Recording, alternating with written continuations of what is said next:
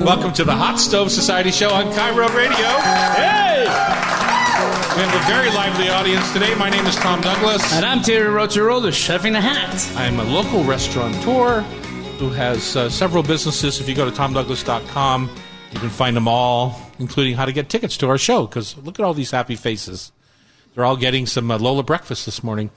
Uh, we are here at the beautiful Hotel Andra in downtown Seattle, 4th and Virginia, up on the second floor. Come visit us sometimes. It's really fun. It's one of the best places to go and learn how to cook. I Yeah, can tell check, you that. Check out our class schedules and all the fun stuff that we do here. And God, our corporate gigs. Are, we've we've been doing so many. People are really heading back to the office a little bit. Seems like to me, or at least reacquainting themselves with their coworkers. Annie's back in the kitchen, and uh, we're going to uh, bring to you a very large show. We've got lots of uh, topics today, including peak of the season, rainbow chard, and Terry. I, I can't tell you how many times I've made chard here at a class where I've taken the leaves off, so everyone knows how to take the leaves off, right? And then I roast the stems, and Right. people are like, "What are you doing?"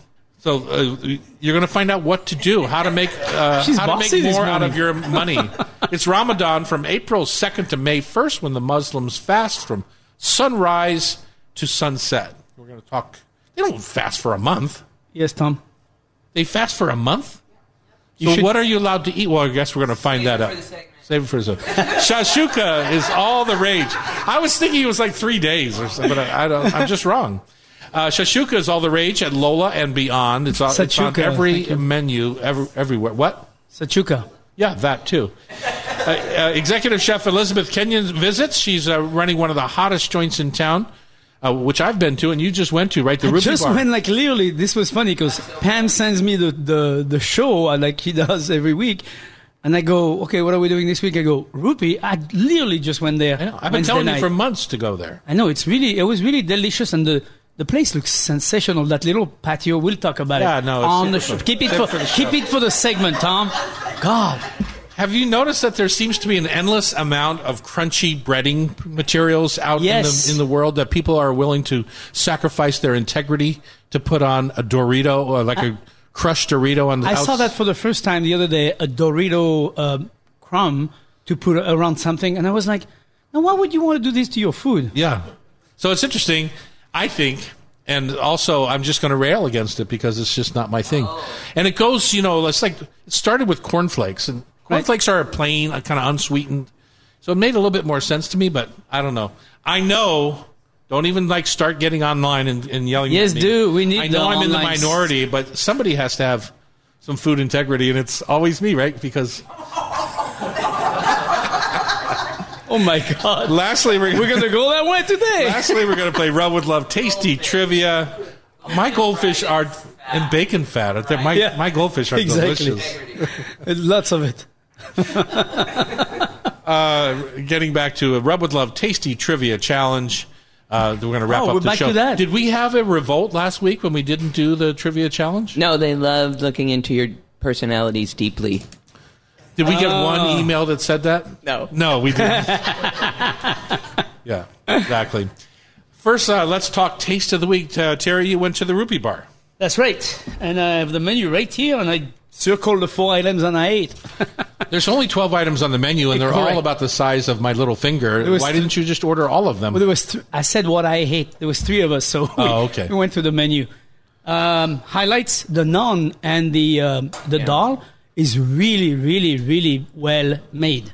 Yeah. I mean, it's authentic. I've been to India once in my life, and um, it really, really tasted delicious. Beautifully made yellow lentil and um, naan, and the naan is really perfectly made. Um, naan is not something you can make in your own oven at home, you know, un- unless it's already pre-made. Pre-made, I mean. So it's it's a difficult, you know, if you don't have the oven to make it. But when you test it fresh, and I guess they have an oven back there. Yeah, it's a tiny little kitchen. They're really Tiny big into the cocktails, right? Did you have a cocktail? Oh yeah, I had the Taj Oh, Mahal. look at you. Oh, yeah, I did. well, I'm, I'm making those eyes because I had the Taj Mahal and I felt it was a little bit sweet. So I, the bartender came and he said, uh, "How did you like it?" I'm like, "I like it. Can you make a little less syrup in it?" And he's like, "Sure, no problem." And he made it, and it was fantastic. so he remade it for you. No, no, no. He made another one. Oh, I drink the first one, Oh, even though it was sweet. I mean, you don't let that stuff go bad. Oh. A pig like that. A pig like this, you gotta eat all at once. Exactly. No, it was it was really delicious. Uh, one thing that was stunning is the look of the restaurant is really cute, very nicely thought of and very well decorated and designed.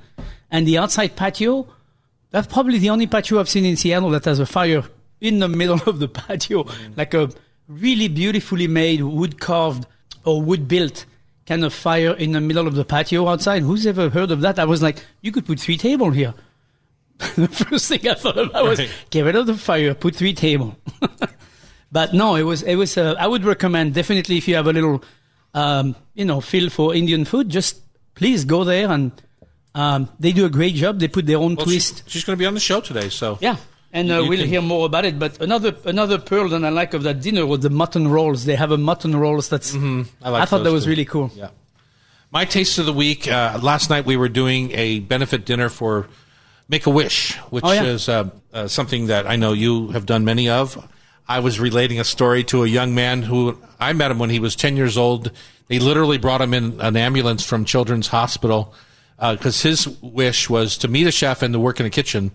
Uh, so he was 10 or 12 years, 11 maybe years old, and came and he was blown up like a balloon. All the drugs that he was on, and he was, I, I don't remember what his illness was, but I don't think there was a ton of expectation Right. that he was going to see another birthday.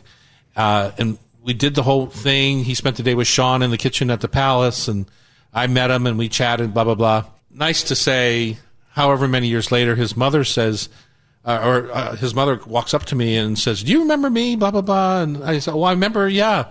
How's your son doing?" You, you know, you ask the question. It's like, "How's your son doing?" Because you don't you don't think that he's there anymore. And oh, he's a chef in Walla Walla. And whoa, so isn't that cool? Good news. That's very and cool. I think this is about 20 years ago now, if I had to guess, maybe 18 or 20. So I think he's in his 30s and still cooking around the Northwest, I believe. So I'm not going to share his name because I don't remember it.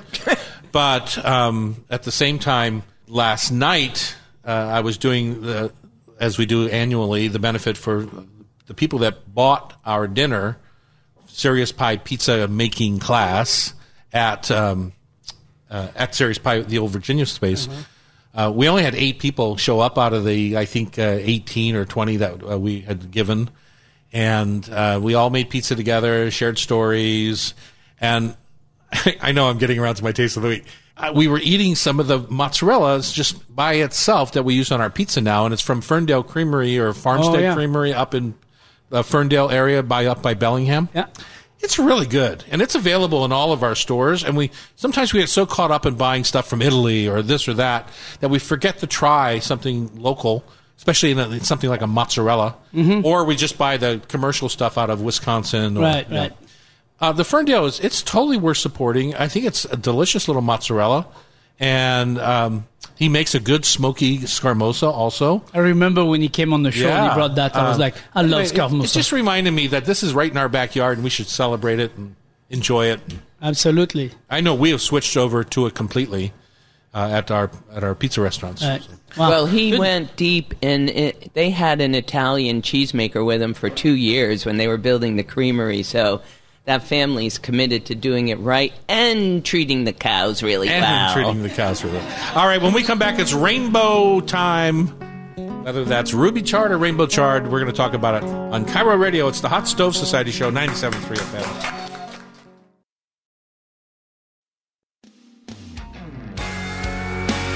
All right, we're back in the kitchen at the Hot Stove Society, downtown Seattle. You know, if you want to, you can watch us on YouTube every Friday morning from 9 to 11 when we tape the show. Uh, go to Tom Douglas, what is it, Pamela? and company. Tom Douglas and Company. YouTube.com forward slash Tom Douglas and Company. And what we really love for you to do, it doesn't cost a penny, is to become, become a subscriber Yes. so that we can maintain our URL on the on the radio. And Terry, you're going to post it on your site too at some point. right? Eventually, I'm gonna yeah. Once I find a technician that can help me do this stuff, I'll um, put it on my YouTube channel as well. You know, our producer here, Sean, uh, our our electronic. The very producer, capable individual. Yes, He can help you. definitely talk to him. he can help you. I keep forgetting we have in-house capabilities. So once again, the other night I was making chard here for one of the classes. I, I teach quite a few of the classes around here, and uh, once again, uh, I was taking the leaves off the chard and getting ready to saute them, but then I took the stems and I chopped the stems, and the whole room goes quiet because everyone's used to throwing the stems in the compost bin. And it's a little bit like my asparagus rant. It's good for your compost. Yeah. it's a little bit like my asparagus ramp where people have been uh, kind of taught to break it, and where it breaks is where it's tender, and it's Yeah, such yeah. nonsense, right? Correct. Where it breaks is where it's there's no more stringy stuff on the outside of the stem, and so you end up throwing quarter, a third of your asparagus away that you just paid five dollars a pound for, and with because if you'd just taken a peeler and peeled off a little bit of that kind of stemmy stuff on the outside of the asparagus, it's perfectly delicious. No, exactly. Tastes like asparagus, oddly, Yeah. and it eats like asparagus. So same with chard. Those big stems, whether it's ruby chard or the red, uh, the rainbow chard, just take those stems, trim off the very bottom of the end. You know, the pick, the, the cut end, trim off a quarter inch, right? Yeah. The rest, just cut at an angle, and then uh, I like to just throw them in the oven. I'll saute them in olive oil, salt, and pepper, and throw them in the oven. And then um, when I'm when those are done in say ten minutes, now it only takes a minute or two to cook the top parts, the leaves, and saute those with again olive oil, salt, butter. My new favorite is our taco taco seasoning on them because You know, I used it this week. it's really citrusy and has that little backup of some uh, mild chilies. Uh, I just think it's a great little uh, greens enhancer. I uh, recommend it on roasted broccoli. Like, as a matter of fact, I did that this week. It was delicious. Generally, yeah, Super Perfect. delicious. good. But uh, I'm the same. I'm, I'm exactly the same way, except I, I don't do use uh, two different pan. I use the same pan. I start cooking the stem 1st in butter, slowly covered, and I so it braises very slowly. And then when they're starting to be a little bit tender, I throw in the leaves and toss the whole thing together. One thing that I always recommend to people is if you're going to use green of beets or greens of kale or whatever, any kind of leafy green, I usually recommend to take your knife first and then cut your leaves so they're not so cumbersome when you're cooking it. Because it's a major pain in the patootie if you're cooking in a, What's a patootie, chef? Is that a French term? Yes, oh. it's to be PC. Patootie. yeah, you know. Anyway, um, anyway, so you put your your uh, leaves in in your pan, and it's always cumbersome if you don't uh, pre-cut them first, slice them. You know, just drive your chef's knife through. I through. think there's two reasons to slice them. One is if you're sautéing, you know, like when you pull that the leaves off the stem, you end up with this long piece, like two long pieces, Correct. right?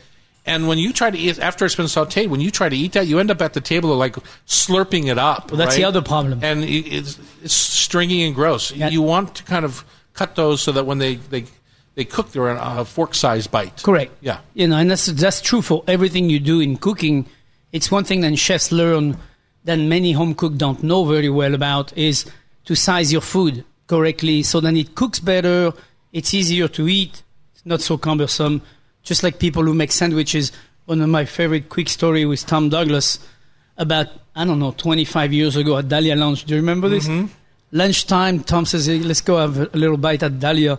So this is the old Dahlia, and uh, we sit down. S- special of the day sandwich. I forgot what kind of sandwich. the sandwich come. I swear to God, it was at least six, seven inches tall. and Tom looks at that and go, "What the?" so we stand up and we go to the kitchen. that was Sundstrom and uh uh, Holly. anyway, he goes, "Try to eat that." Yeah. I mean, it's like you know, you go in those places sometime, and they give you something to eat that's like looks like a Well, like if you're at uh, Katz's Deli in Manhattan, that's one thing, right? But if Well, you're in a nice even- sit-down restaurant in a suit and You tie, know, when I was at Katz last time, I took two thirds of the meat off my sandwich, Uh, yeah. so I could actually eat the sandwich. but that's their shtick. I, no, no, get and it. I get yeah, it. Yeah. But my point is, you know, this is the same thing at home. When you do something, try to think of the end product. So, yeah, your mouth is only so big. You know, you know. I had that happen to me at Lola the other day. Uh, I had to go back and tell them to make the meatballs in our little meatball soup smaller because I had to try and cut a meatball in the middle of a hot bowl of soup. It's like you can't do it. Yeah. So anyway, back to chard. Um, my favorite thing these days, I love spinach. I love these kind of Right, leafy right. greens, right? So Jackie, my wife, has been making a chard feta. Spinach salad. No, the pie with the um, what's the pastry, the Greek pastry that I'm forgetting. Oh, phyllo. Philo, phyllo pie, and I love the texture of the chard in there, right? because the chard is cooked and then it's drained. Right. And so it's almost velvety compared to spinach, which gets a little bit slimy. Right, right. Uh, the chard is stays velvety, and the, the chunks of stem in there are a nice bite, and it's an entree. When you add feta cheese in Oh, there, yeah, and, yeah, Uh, the seasoning and stuff uh, with It's all like a quiche. a little bit like a quiche. Yeah, Yeah, it's like a without full meal. egg. I mean, seriously, you have that, it's a full meal for sure. That's a good way to use chard. Right. And it's an area where kale doesn't really work because kale stays a, little bit too rough Right. after, when it's Yeah, been. kale never, it goes one way or the other. It either has roughness or it's completely, and once it's completely cooked like they do it in the South, sometimes you find kale that's like completely like Yeah. cooked to death. It's gross. You see a lot of that in the South with greens, collard greens, Yeah. kales. it's hardly recognizable Yeah. as a colored but um, anyway yeah i'm a i'm a big fan of beet greens and beets in general um, we pulled the last one last week out of the garden and uh, cooked those the greens the top and the uh, stem and then Chef, we're talking about chard here. i know but i'm talking about chard and beets and all those vegetables are coming out of the ground now What can't you do with chard that you wouldn't do with beet greens? Either one can be sautéed. I think I think the same thing. I mean, one, you know, it's the same thing. You can do a nice chard gratin, of course. You know, you always Mm-hmm. Tell me. mock Tell me how you making do that. gratin, but talking about using the stem, this is where I would use all the stem, Mm-hmm. and you actually want them to be actually a bit wider, you know, because it would take forever to use that many small stem. Mm-hmm. Um, but if you have chard green that are, you know, with the stem about an inch wide, you just cut those stems and then you put them, you put them in a pan, cook them a little bit. I like to cook them a little bit ahead of time and then put them all in a pan with layers of beet stems, cheese, beet green, cheese, Chard, you're talking chard, right? chard. Sorry. I get confused between the beet green and the chard, but you get the point. Is I'm trying to do it with, you can do it with either or, but with the, the chard, it makes a wonderful gratin. Then if you want and get fancy on me, you put So are you taking your are you cooking the chard first in your gratin like you're bit. sautéing a little bit? I'm and then are sautéing you the adding stem. cream? What are you adding to it? cheese, Cheese? cream. What kind of uh, cheese? no, like sorry. Comté or something like that? Yeah, like a Comté or Emmental, you know, something that has a little bite to it, and then seasoning, and then lay down the stems, and then cheese, leaves, st- uh, cheese, stem. So you, you vary between steam and between uh, leaves and stems. Wow, I can speak this morning. Um, cheese layered, and then bechamel on top, a little layer of bechamel, and you bake the whole thing in the oven. Finish with cheese, and then bake again under the broiler, and you have this wonderful little crusty gratin of beautiful greens. Sounds delicious. You know, this is the year of Ramadan is from uh, April 2nd to May 1st. Muslims fast from sunrise to sunset. We're going to talk to a, a young lady who's the owner of the Cafe Turko in Fremont about the foods that Muslims eat to break their fast. I know nothing about this topic. I Yes. have to read about it a little bit. When we come back on KIRO Radio, it's the Hot Stove Society Show, 97.3 FM.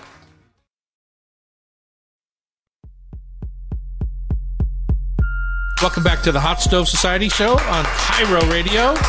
This year, uh, Ramadan is from April 2nd to May 1st, where Muslims fast from sunrise to sunset.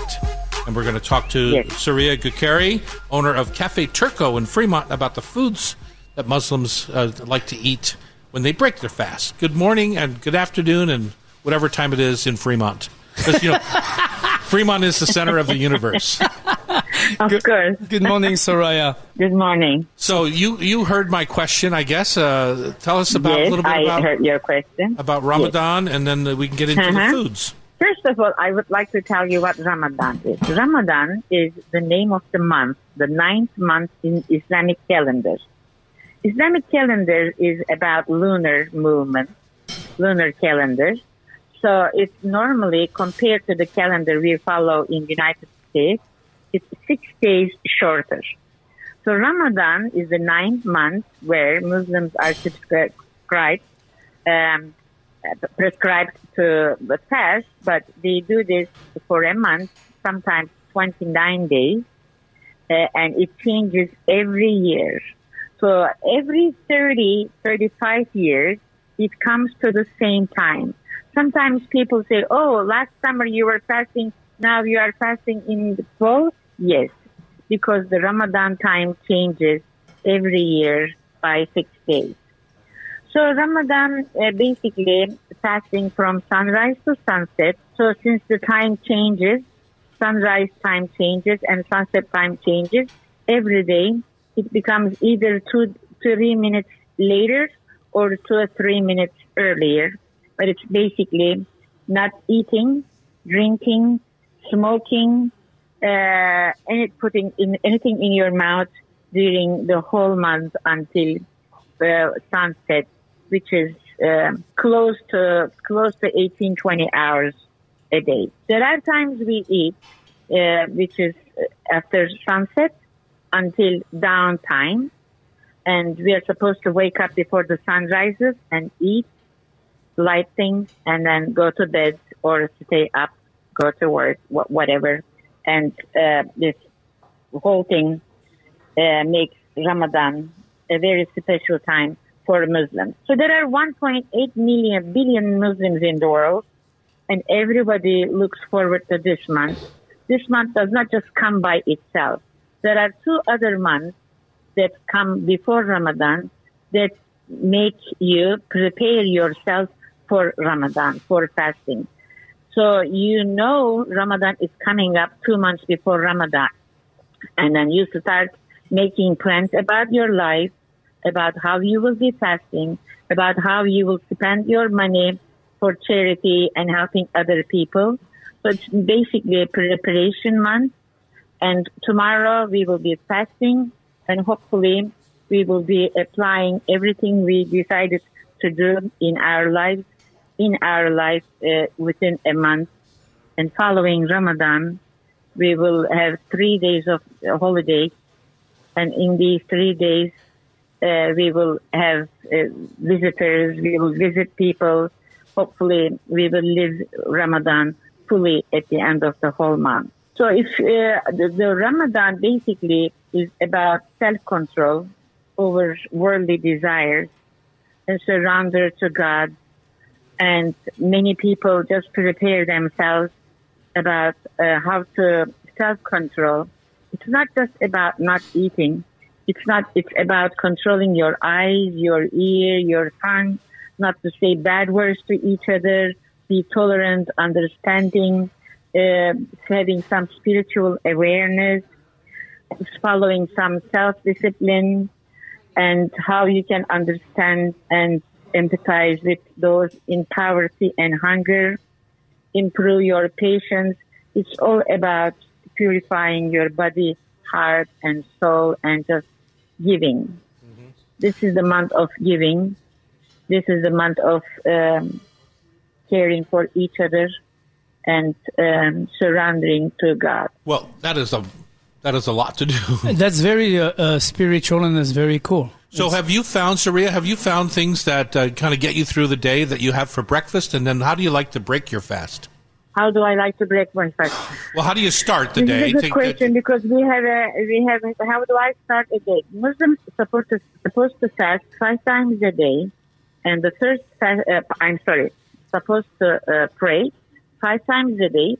The first prayer is, is before sunrise. So normally I get up before sunrise, half an hour or 45 minutes before sunrise, and I prepare food for my children. I have two sons for my family, and um, um, and I uh, we eat together. Ten minutes before the sun uh, dawn ends, sun rises, we stop eating and drinking, and I go and pray. And we, as a family, we pray. And then, if it's too early, summertime, we go to bed. If not, we get ready and go to work, or you know, do our usual stuff in the morning. We don't have breakfast. But when it's time to break the fast, normally no Muslim family will break the fast alone. They will either go to neighbors or community or friends, somebody, family, just whatever. Is In there a traditional meal that you use to break the fast? Yes. First of all, we uh, we have dates and milk and soup.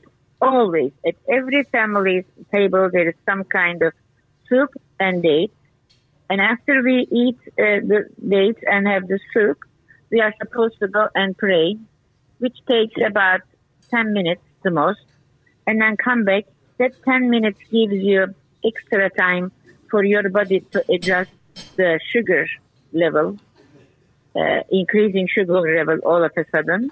And then you should sit down and eat your favorite food.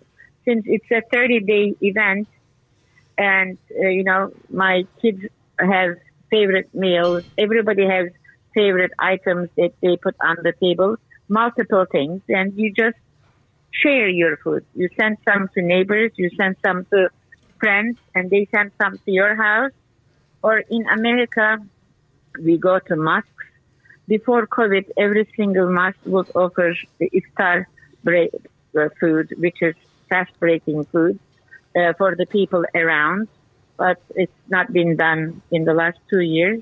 Hopefully, they are starting this year again you know, if you are on the street someplace, you don't have anything to eat, or you want to meet with your neighborhood people, Muslim families, you go to your neighborhood mosque, and they will feed you over there. So, Camilla, before we run out of time, we only have about a minute and a half left. Let's talk about your okay. restaurant, Cafe Turko, in Fremont, uh, and uh, how people, what people love there, what you love to make there. Um, I started my restaurant as a cafe. It was a beautiful uh, place, Fremont, of course. And we have rich menu of Turkish uh, food and a beautiful atmosphere, beautiful decor. And since we started the business, Fremont uh, took us really well.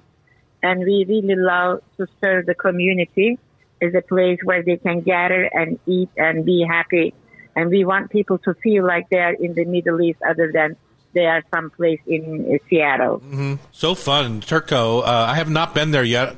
One of our audience members just uh, melted when she thought about your moussaka. Because she loves us. She loves love.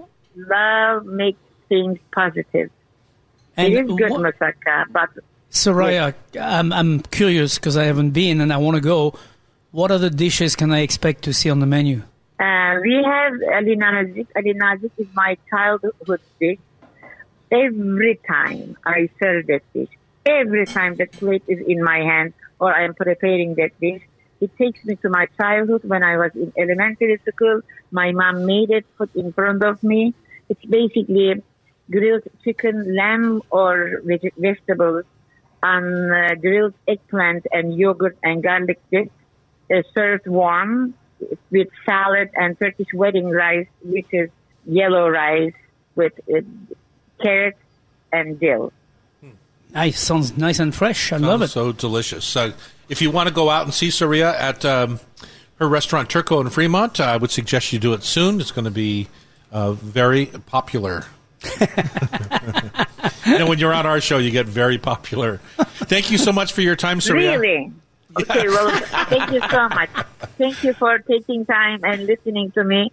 And Ramadan is very special for us. We would love if you guys can come and observe Muslims breaking their fast because starting uh, tomorrow night, every night after 7.30, we will have tons of customers eating at the same time, which will be a really big challenge for us. Yes, I'm sure it will be.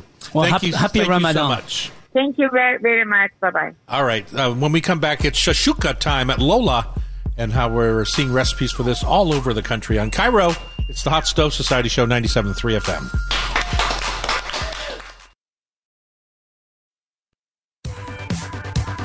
Welcome back to the Hot Stove Society Show in KIRO. Uh, we are going to uh, chat for a few minutes uh, about sh- shakshuka. Yep which is uh, one of uh, your favorite things. Oh, I love that. I love it. I, I haven't had it very often, honestly, uh, so I don't have a, a, breadth of experience with it to know which is a good one, which is a bad one. I just know when we were working on our recipe down here at Lola that I kept wanting more caramelization, and we were making it in these kind of uh, almost cast, cast iron, iron, pans, and uh, we just weren't getting enough caramelization. So I said, "Turn the burner up. Just yeah. You always solve things that way. Turn the burner More up. Caramelization. Turn it up and be patient. And be Wait patient. till the pan is hot. Yeah, exactly. So, uh, Chef Thierry uh, Shakshuka has uh, taken over the world.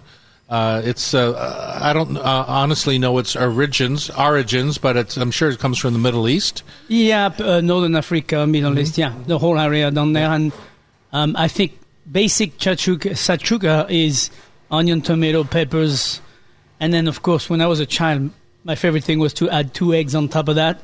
This is what Oh, we do downstairs. Yeah. Yeah, I mean I love that. Breaking that and cook it, cook the eggs, you know, bake the eggs slowly, not all the way, and then you crack that egg yolk and you mix the whole thing together with some nice little flatbread or whatever, or, or even some nice country bread. Uh huh. A good shakshuka for breakfast is a beautiful breakfast. So I relate it personally. Uh, at my home back in Newark, Delaware, I relate it uh, a little bit to uh, going to my neighbor's house, Mr. Joe, and he would make us tomato gravy. But his his tomato gravy was uh, like a literally a flour based, maybe a bacon or pork fat gravy that instead of cream or stock, it was made with tomato sauce, and so you thicken the tomato sauce with Okay. green peppers, onions, the trilogy basically. Sure. So it's very Creole in nature, and that's what I feel when I eat shakshuka. Is it feels very kind of New Orleans Creole esque to me. Yeah, I can, I can see that. There's just no thickener in it, which is, I mean, originally there's no flour. in Well, it, it's just so- a reduction of the tomato paste, Right. is the thickener. Yeah. Yeah, and and uh, I think basically it's a it's a showcase of uh, from the hot area of the world. It's a showcase of bell peppers and tomatoes. Mm-hmm. That's the main flavor of that ingredient of, of the of the dish. Now, in some And cumin and well, some parts they had cumin and coriander. In some part they had harissa. In some part, you know, everybody has their own little variant to it Mm-hmm. in terms of spicing. But the base of it is onion, tomato, and peppers. And then you can do whatever you want from that. I mean, you could literally put a piece of steak on it if you wanted to. Right. If, if you wanted to. But I think, to me, the, the quite es- it's a quite essential breakfast or lunch item. You know, and you could actually take the whole dish from the cast iron pan and put it right on top of a tartine, a toasted piece of country Italian bread or something like that, and serve that for, for lunch with a little salad on the side. Mm-hmm. And you'd have a wonderful lunch. I mean, you don't, that wouldn't be extreme. You could put sausage on top. You could do so many things from the variants from that. I know you're looking at me like, No, I'm not. I was just thinking my favorite thing. I, I don't put sausage. I don't put steak. I, Right. Really, very much an egg person on it. But I will say that I'm not. I mean, I like poached eggs in a funny way, but on that I want some brown. So I'll cook my eggs separate from it. And I know that's not traditional at all. But I put some bacon fat and butter in a pan and fry those eggs to a crispy brown edge around the eggs on the uh, whites. You know, still leave the yolks raw, and then just put it right on top of my right. So think it's the same thing that you talked about, but Right. it, you, you're adding some color to the eggs. So also originally, I think it's a meatless um, item, Mm-hmm. you know, of a of a dish. So there would obviously not be no, any bacon fat in there. But um, yeah, I mean, it's the same concept. And then fresh herbs, you know, if you have basil in your backyard or if you have fresh chive, like right now, my chives are Crazy. you know, going nuts and gorgeous, gorgeous young tender chive. I mean, you take a whole bunch of that, chop it, and put it all over your, your eggs on top of your shakshuka. Uh, yeah, I, I've, I've had that. I would love that for breakfast right now. right now. Yeah, that would be a.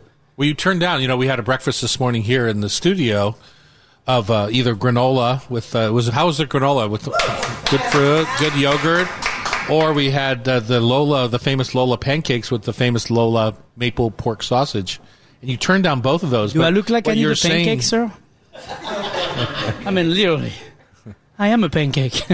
so is there uh, so it always so typically for us how we make this is we have the cast iron we get it nice and hot we sear the peppers and onions and then we add the crushed tomatoes Correct. so to me it's not just tomato sauce it's kind of like crushed tomatoes so there's there's some pulp in there Correct. right so uh, and then we just simply let that zip up i mean i, I we add garlic to ours i don't know if that's tradi- traditional or not I think that's an add-on. we also that's use fine. the harissa, but we use the rose harissa, and I, I love the rose harissa. It's made with rose hips uh, because it adds a just a beautiful fragrance to the dish. That straight up harissa. Well, straight up harissa, you get preserved lemon and cumin and garlic and peppers or pepper paste.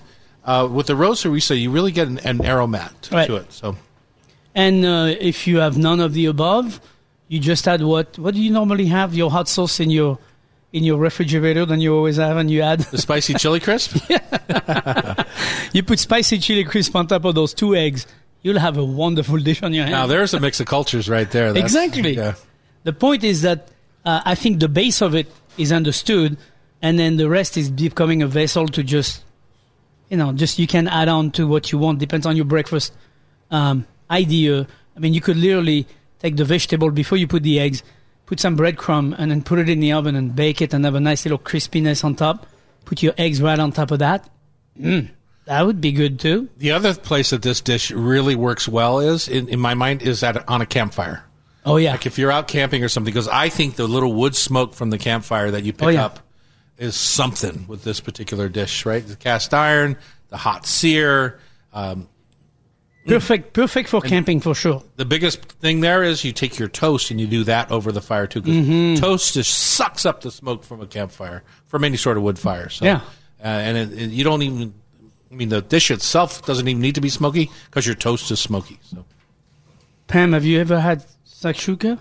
Yes, and the the reason I was attracted to talking about it today is because I've started to see many more green variations, and it's unusual for me to turn away from anything that's based in peppers because I'm a pepper enthusiast. Uh, but now um, I'm seeing uh, versions of shakshuka on uh, leafy greens more, garlicky greens and leeks, still with the warm egg on top and the ability to sop up your Right. crunchy bread. So I, I just love the popularity of the combination of the vegetables and warm egg, but uh, demonstrating that there's a lot of possibilities with it. Yeah. you don't need a big steak. I mean, it really is filling, and it's really a meal. But it's a no meat. It's a no meat dish. No meat, yeah. Yeah, it's a no meat No dish. meat. No. But uh, you're right. You can do so many versions. I mean, especially in spring and summer, once you have all those vegetables, zucchini would be good. You know, when you have all those zucchini in your backyard, you had that, you know, sliced zucchini, quickly saute, put them into your shakshuka after it's done, or you know, just before you put the eggs on top. You'd have a wonderful dish. It would be almost like a ratatouille idea where you start putting eggplant and zucchini added to your shakshuka. But but originally, it's a quick wham bam thing in the morning that people make for breakfast or for lunch, and it's not a it's not a very complicated thing for the house. So Well, I've done a 180 on it. It's some, not something I would ever order. If you gave me a choice of a s- smoked salmon on rye toast, smoked salmon on rye toast or something in the morning, I would have that a hundred times out of a hundred over a shakshuka. And then when we put it on the menu here at Lola, I started falling in love with it. It's uh, it's something that is now in but my. would you have repertoire. it for breakfast now? Yeah. Yeah, I mean, I think it's a great breakfast item. Start your day with vegetables. That's what I say. I will say that I do start my day with smoked salmon five days out of seven. Just saying. Wait, I love what happened to the smoked sausage and the bacon? Oh, that's the other two days. That was to this morning. Yeah. you know, right now, do we have time for this? Right now, if you go to Wild Salmon Fish Market over at the Fisherman's Terminal, they happen to have a beautiful, huge king salmon that's smoked and in chunks, uh, and it's delicious. So I'll just say that. Okay, when we come back, it's time for hour number two. Stay with us for another hour. We got so many things, including Elizabeth Kenyon from the Old Salt Bagels to Manolin to the Rupee Bar. On KIRO, it's the Hot Stove Society Show, 97.3 FM.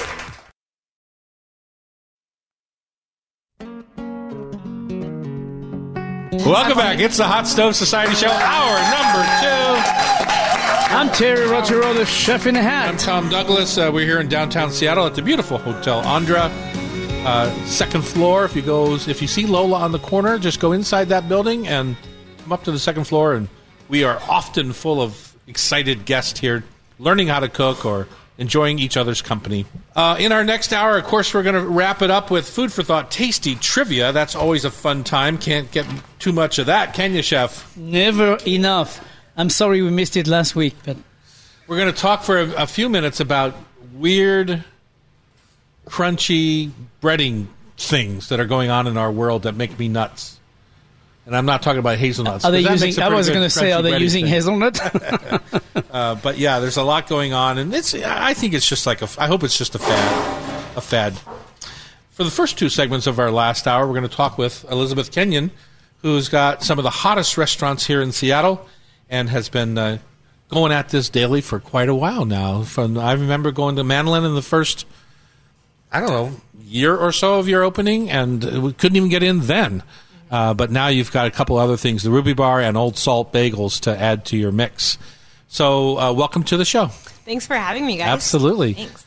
Come right up to that microphone, Elizabeth. no. Chef, uh, we're going to wait till the next segment to talk about Rupee, but uh, uh, tell us about what you brought us here this morning, these old salt bagels, and why you got into bagels, and what makes yours the best in Seattle. So um, we started Old Salt Fish and Bagels uh, when we had to shut down Manolin for the pandemic. Uh-huh.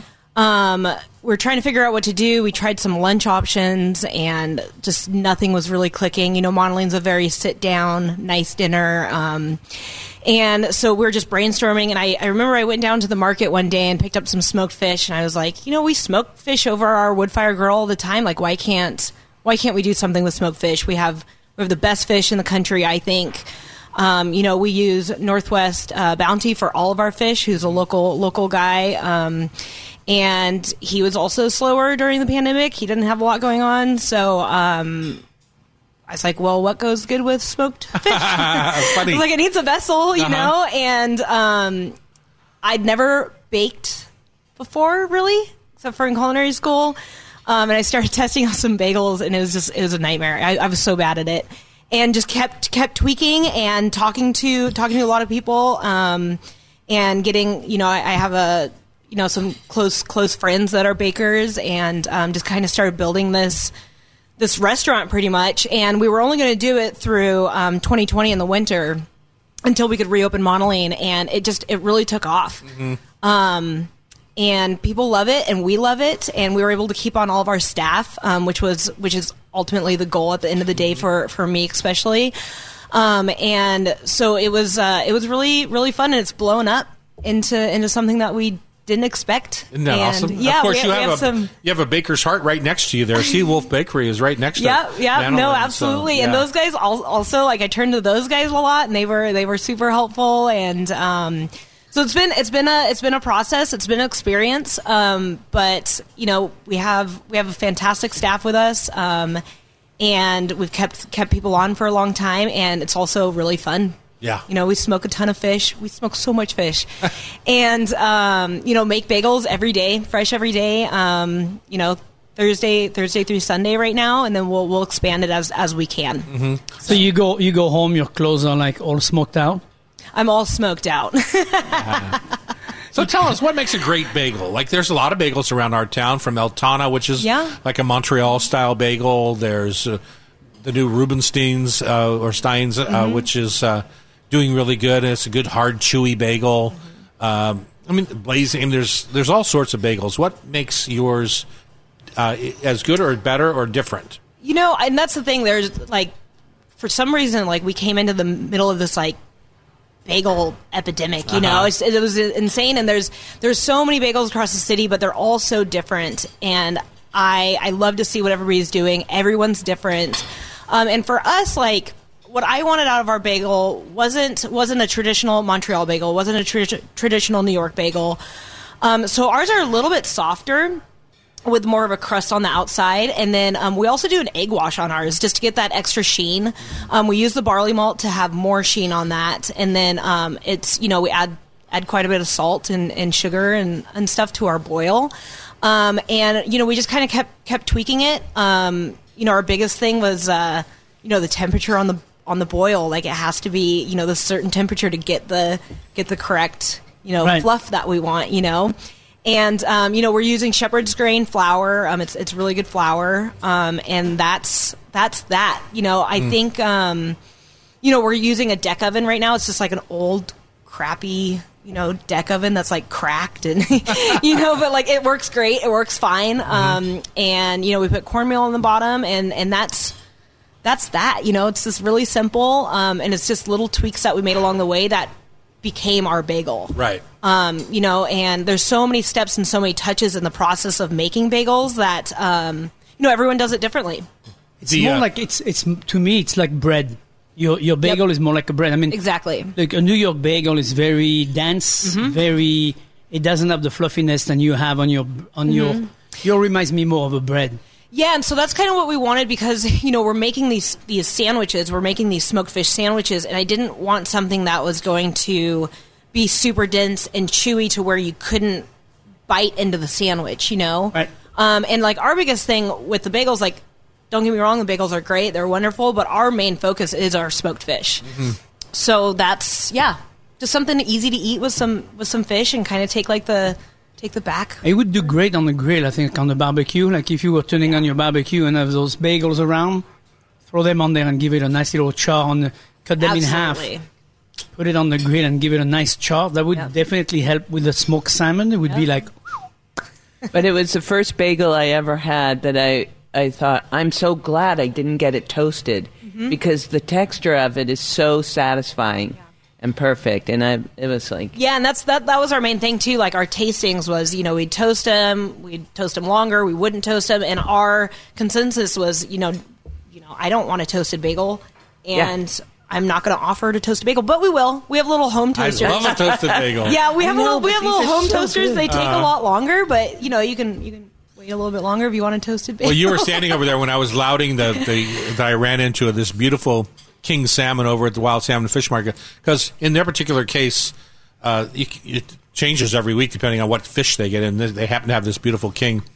Uh, smoked, but your your smoked fish is delicious too. So Yeah, just, we love wild salmon. but that's more that's more kippered, right? And this is this is more lox like. So we have locks. Um, we have locks. It's a traditional locks, and then we have we do have a kippered salmon, which we use. Uh, we actually use a chum or a keta, um, which is a like lower. It's not not as popular uh, Uh-huh. as the salmon. Um, so we're using up a lot of the bycatch in that area, and then we also have a smoked, uh, a lightly smoked black cod. It's on a cold smoke.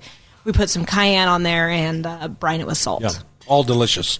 When we come back, let's uh, jump into um, uh, Rupee Bar and what's going on over there and how it's, uh, in my mind, changed the way uh, a lot of people dine.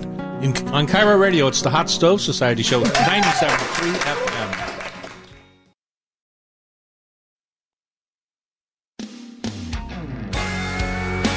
And we're back on KIRO Radio. Tom Douglas. Thierry Rautureau, the chef in a hat.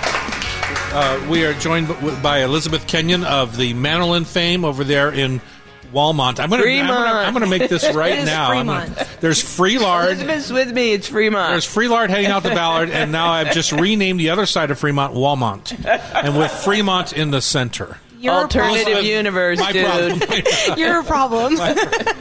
Elizabeth Kenyon is here. She's uh, one of the hottest restaurateurs in Seattle. And uh, we're going to talk a little bit about the Rupee Bar, but uh, Pamela would like to know how you got into the business and uh, You have your- a little too. bit of your history. Okay. Yeah, totally. Um, so I grew up in uh, Missoula, Montana. Um, you know, not a lot of food comes from Missoula, Montana. um, but I grew up in a cooking family. My um, my grandmother cooked. Um, you know, my mom's from Miami, and learned a lot of cooking from my grandma and my mom. Um, my mom ran a catering business, and I just kind of got into that. Um, ended up going to culinary school at the New England Culinary Institute. Uh, graduated from there. I've worked over. I've worked in um, Portland, Atlanta, uh, Vermont. Done, a lot of stages in New York, uh, Italy. Um, some cooking in Sri Lanka and in India. I did some stages over there. That brought me to Seattle, and I've been here ever since. I started with Manolin, um, and I have not left because I love it so much. Not stopped even. yeah, I love I love my job. So yeah, that's that's pretty much my history there, guys. It's a great history. Thanks. Congratulations on your success. Thank you. Well, Well- the concepts are just so pure and distinctive. That's what I love about your company. You know, each one uh, truly expands on what its core is, its menu, and the way it looks. It's just you nailed it. I think I think a lot of people don't don't realize that we're all we're all connected. You know, um, you know the the owners, uh, you know Joe, Pat, and and Rachel. Um, you know they had they had these visions, and um, you know we we just made them made them come to life, and um, they're all very different. They're all they're all their own thing, and um, it's been it's been really fun to be able to work on different projects and get get inspiration from a lot of different different areas. So. Very cool. So, how would you classify Manolin? I guess you know we we focus on a lot of like coastal cuisine. I would say um, so. There's a lot of acid, um, very bright flavors, very fresh, very fish focused. Um, you know, we cook a lot of things on our wood fire grill. You know, we're starting to do uh, dinners there. We're starting to do uh, spirits dinners. So um, this this actually this Sunday we're doing our first uh, rum dinner with uh, ten to one rum, and um, yeah, it's really good. And so like very very uh, like coastal. You know, there's a lot of there's a lot of Latin influence, a lot of Peruvian influence, and then you know it can. It's pretty much anything that you think about when you're like, I'm on a beach and I want to eat some food. You know, Sardine on a stick, mackerel on a stick. Exactly, yeah, and like the, the cocktails, the, yeah, ceviches. The cocktails are fantastic. They're really fruity. Um, they're really fun. The vibe's fun. The music's loud. Um, it's a huge open kitchen. Uh, I mean, it's not huge. It's a small open kitchen, but it's very, very open. Um, so it's really fun when you walk in there at like seven or eight at night, and it's just it's popping off, and people are having a good time. And And you got a great outdoors there too. Yeah, great Um, outdoors. so then let's move on to Rupee Bar, which has been open for what three years now. No. Two? Two and a half. We opened, I think it was six months before the pandemic. Um, Right. So we got a short run, and then the pandemic happened, and we had to switch everything around, and we started doing takeout food, and um, and now it's back, back to the original Rupee. You were one of the busiest takeout places there was. It seemed like to me. It was busy, and yeah, we weren't really totally set up for that. You know, Yeah. we've never we I don't, don't think we don't do anybody takeout was. food. Yeah. No, I know, and like we've we've never done takeout food before. Like if people come in, I was they're like, actually want I was actually food. against takeout food for most of my life until the pandemic came, and I was like, I guess we have no choice. Uh-huh. we had no Now choice. we're against the wall. You know, it's like it's either you close or you keep going with to go. You know, like- exactly, exactly, and that's the thing. Like we, you know, we closed for, you know, to kind of, you know, reassess, and we reopen, and we just, we just, just got to keep going.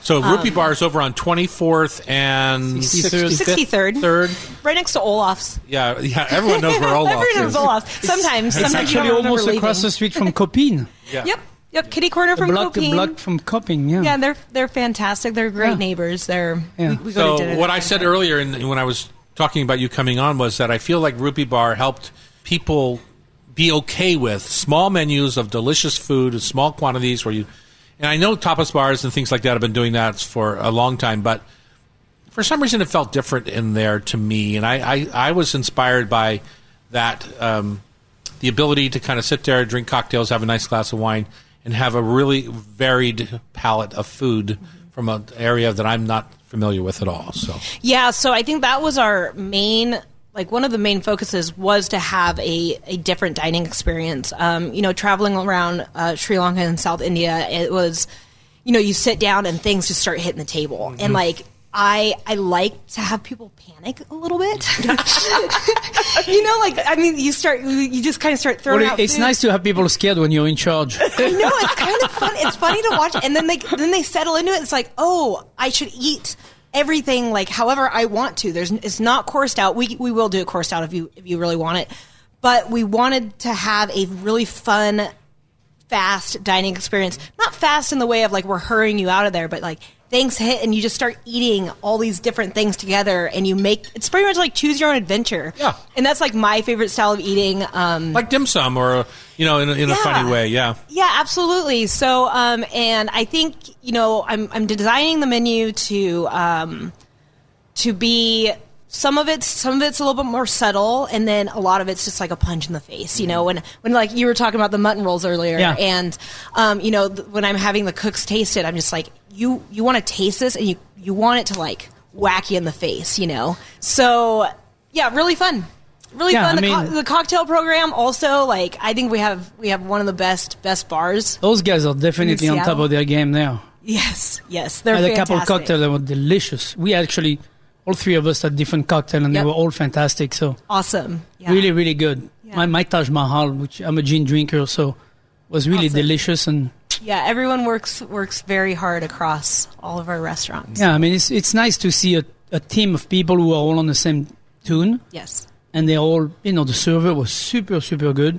Very nice, very helpful. Awesome. So great experience overall, and congratulations. And the place looks very cool and very. It feels very comfortable, Mm-hmm. and it doesn't feel like you're in a brand new, uh, you know, modern Tiny restaurant. thirty Or, seat place. Yeah, and uh, Joe, Joe, Pat, and uh, Rachel, and and some of the other people there. We we built all of that. Mm-hmm. Um, everything that you touch in there is is built by the owners. Um, you know, from the bar top to the. Uh, to the banquettes that you sit on, um, you know, those are from Joe's old church, and um, you know everything is is done done by by what? us. Congratulations! Thank you. Well, the first time I went to Maniline, Now I have to correct the way I, I know say everybody it. says manolin, and that's fine. Manolin. it's monoline, yeah. Monoline. uh, it was in the early days, and whoever was waiting on us, maybe one of the owners said, because the blue tile work just catches your eyes. I'm like, who did that? That's Mm-hmm. it's in the bathroom at spectacular." Ruthie too.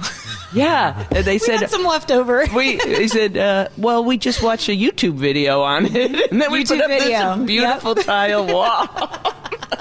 Funny how that works. That's very cool. Congratulations for being Thank so creative. Thanks for having me. We're going to jump right from the deliciousness that is uh, monoline and uh, the rupee bar and old salt bagels to What is it with those crumbs? Cheetos breadcrumbs. Uh-huh. OMG! On KIRO Radio, it's the Hot Stove Society Show, ninety-seven three FM.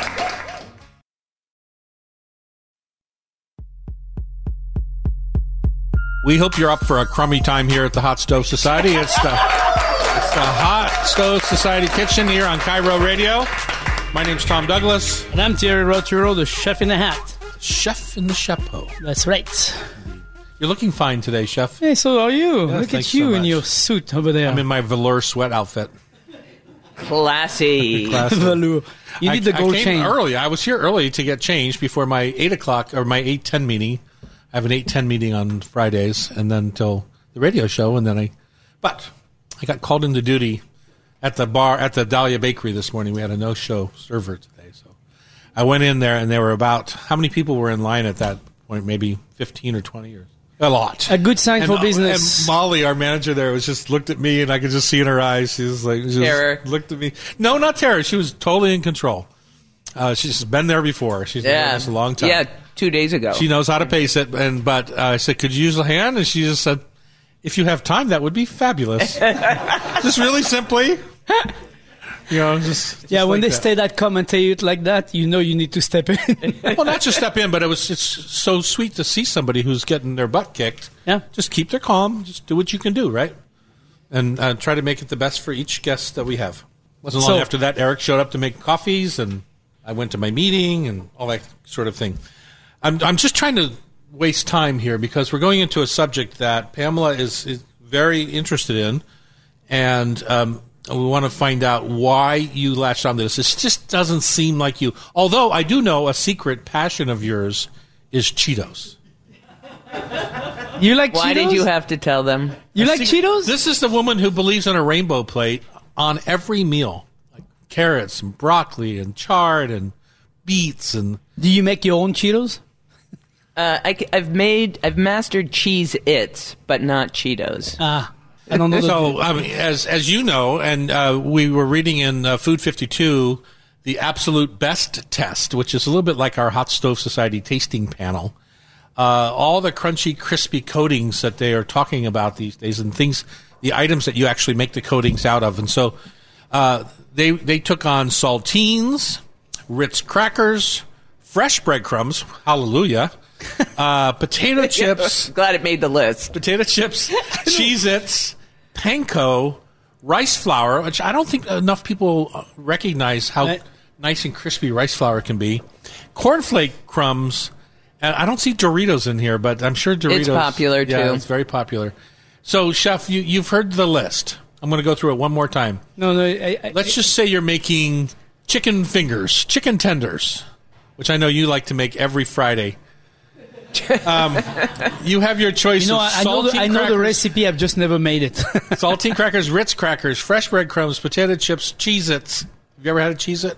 no, I don't. That's Oh okay. my God, you're just such a sheltered man. I am a sheltered Panko, man. panko crumbs, which is basically white bread, Right. right? Uh, uh, rice flour, cornflake crumbs. Where are you headed when you're making chicken strips? There's only one place I made it. It's bread, bread crumbs. Kentucky Fried Chicken. Bread crumbs. Bread crumbs. Yes. Why? Well, panko is breadcrumbs. Yeah, uh, I think panko is has its moment, but uh, when I'm gonna go deep frying for about 20 minutes on a piece of chicken, I think panko is not resistant enough to be taking that well. Mm-hmm. That my take. My experience with panko is it's nice to use it as a crumb When you're um, deep frying. for fast crumbing, for fast toasting or baking, but not for long term. And I think that when you do fried chicken, it takes a much longer it needs something that's a little bit sturdier, which is why often people use a lot of flour on the chicken and everything and make this very heavy, crusty kind of surrounding. But um, I would say breadcrumb would be my, my go-to. Mm-hmm.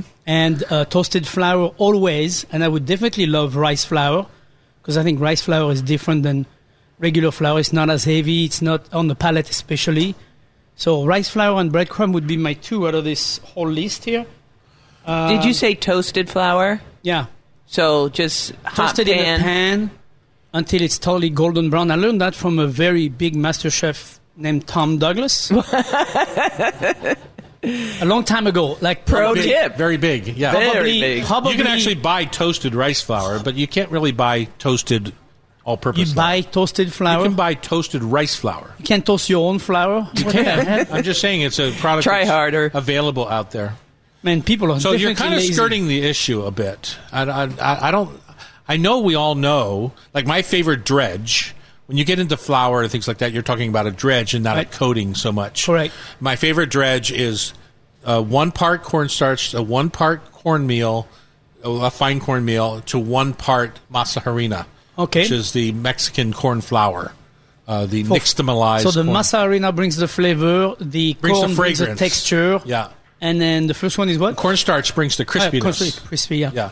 So that's my favorite dredge, but I'm trying to think how I would use the Cheez Its. Um, the only time I've ever used potato chips know how you use it? My mom made, you know, the tuna casserole with potato chips on top or something like that, right? So, Mm. yeah, exactly. Nice. But uh, from a crumb perspective, I mean, you literally have to do something like fish and chips, or you have to do something like chicken, like a fried chicken. So I, I'm at, I'm at a loss. Yeah, me too. I think cornflake, you know, somebody mentioned corn. Is it in here?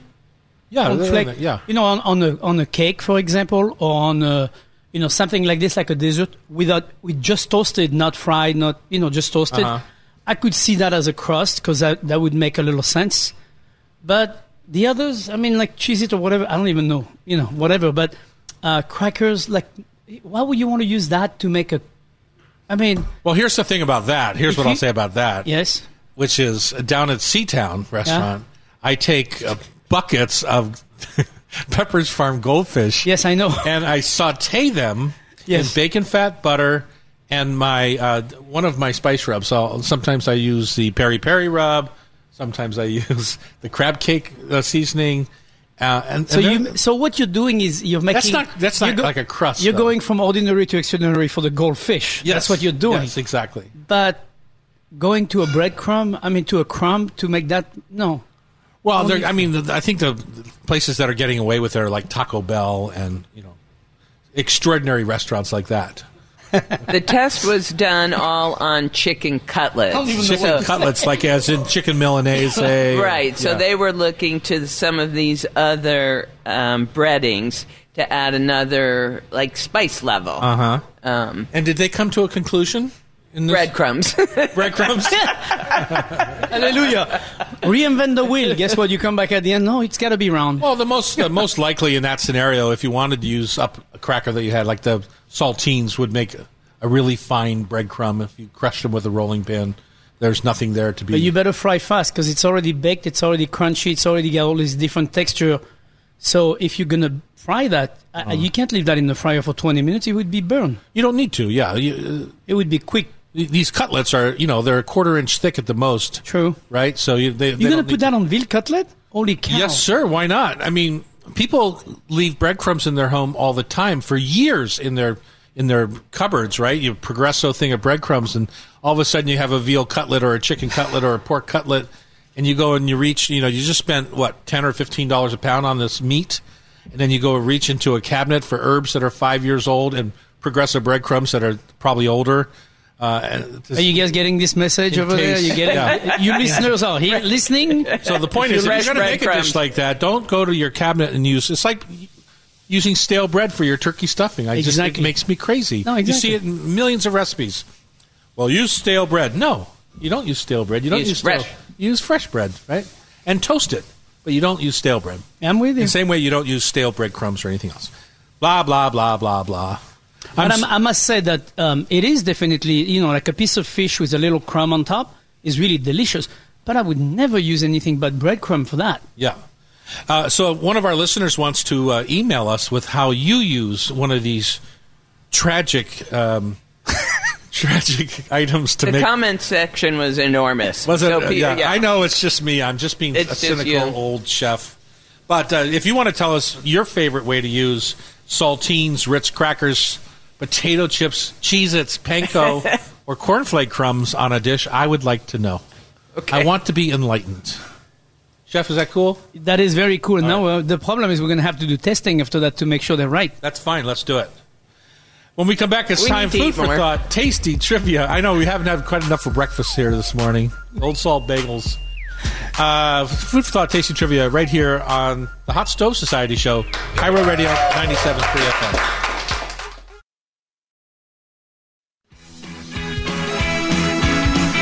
Here we go. It's time for food for thought, tasty trivia, brought to you by Rub with Love Spice Blends, a family that has grown to now 19 different flavor profiles.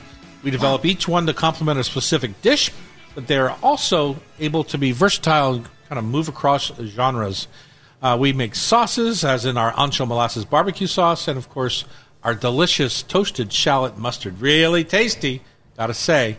You can purchase uh, these Rub with Love spices in Seattle, Seattle area markets, including Town and Country, metropolitan markets. Uh, Ballard, I mean, uh, Bartell's just bought a bunch of uh, our our rubs to sell in their stores. Whole Foods, and then of course uh, we're across the country and the Good Food Store in Missoula, More Montana, Montana shout or out. Sunny Farms Country Store in Sequim. Or, of course, you can go to tomdouglas.com. And, you know, a lot of stores carry our rubs, but they don't carry all of our product, right? Right. So, uh, down at the market at Seatown Rub Shack, we carry everything, and online. What a great way! everything. And You come can to find Pike, everything online. Come to Pike Place Market, do your shopping, and finish at Yeah, the, at the exactly. yeah the Rub Shack. uh, Rub Shack. All right, uh, Pamela, will you tell folks how to play our game? Uh, Who's going to win the prize, and who is this imposter uh, that is uh, pretending to be a chef at our micro- microphone over here? The each of the three contestants is going to get five questions, and we have uh, convinced Dennis, one of our audience members, to be one of the contestants today. Look at And those broad shoulders, Dennis. He's a chef in a bow tie. I like it. chef with he's best dressed, and he uh, and he's going to win, and he's going to be able to pick out three rubs to take with him as a prize of his choice. And the loser will deliver. Uh, the loser will hand deliver. Cool. Let's start with you, Thierry Rautureau. Go right ahead. Question number one How do you prepare fresh abalone, the gastropod mollusk? You take it out of the shell, or you can leave. You take the muscle off the mollusk. You keep it in the shell. You make a nice little compound butter with fresh herbs and everything. Put all this on top of the mollusk. Put it in the oven. Bake it fast, not too long, and not too hot. And then let all that butter melt, and then serve it. Mm, that sounds delicious. the food companion was looking for uh, a pounding stage. Oh yeah, you could do that too. Depends on the. Okay, so hold on, hold on, hold on. Depends on the size of. hold on. Depends on the size of your mollusk. The last time I had a bologna, they were this big. Last time you had bologna, what? A bologna. Number two True or false? Asparagus is a member of the lily family. True. Yes. The flavor of butterscotch is a combination of what ingredients? Butter and scotch. yes. Right.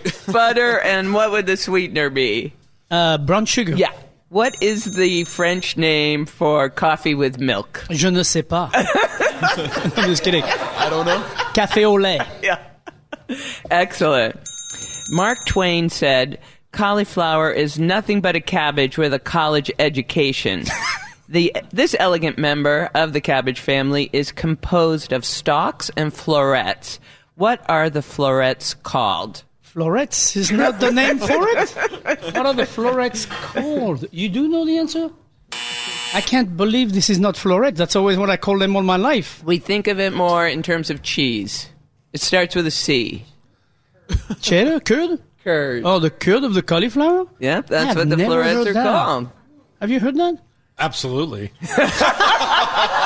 Can't believe you didn't know that, In chef. translation of Tom's language, that means no.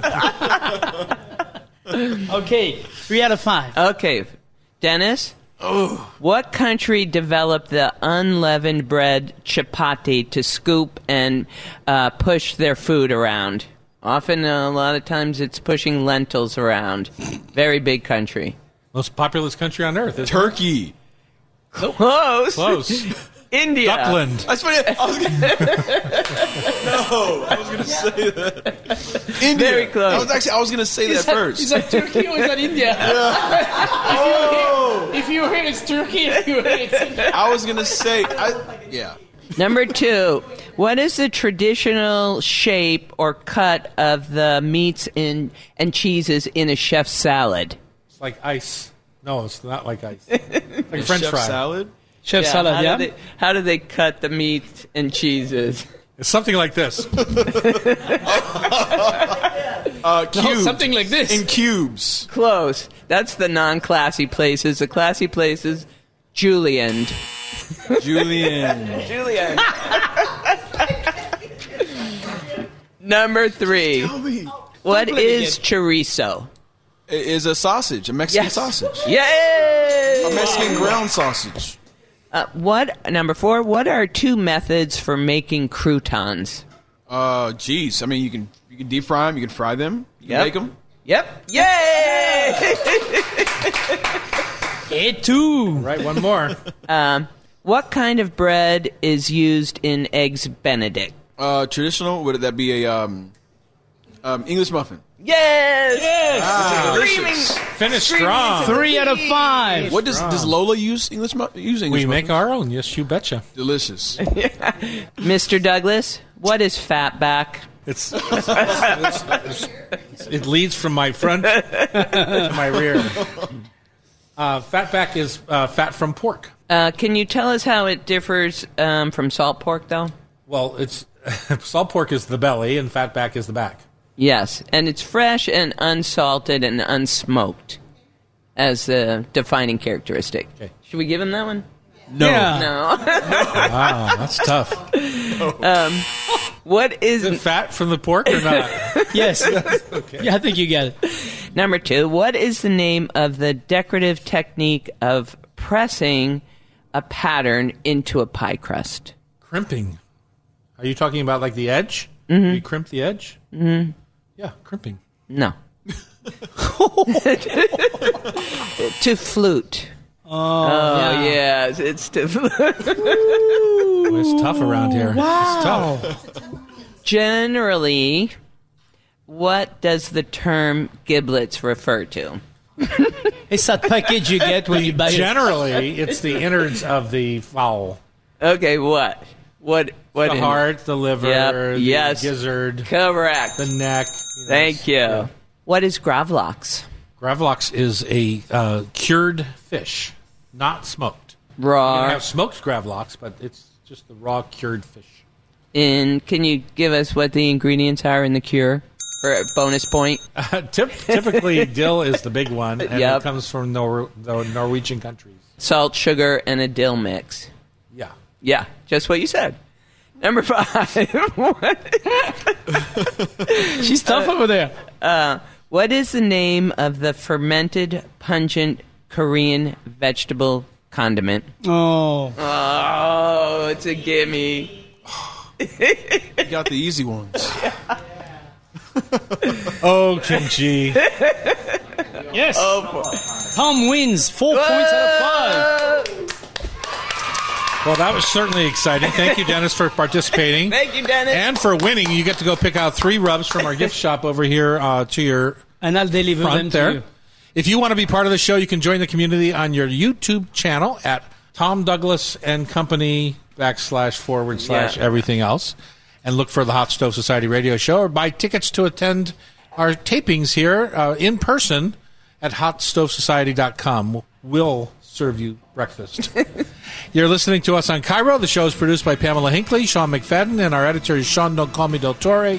And remember, if you miss any episode, Chef, I mean any episode of our Hot Stove Society show on 97.3, you can listen via podcast. Just subscribe with your favorite podcast app. Happy Ramadan and have a wonderful weekend.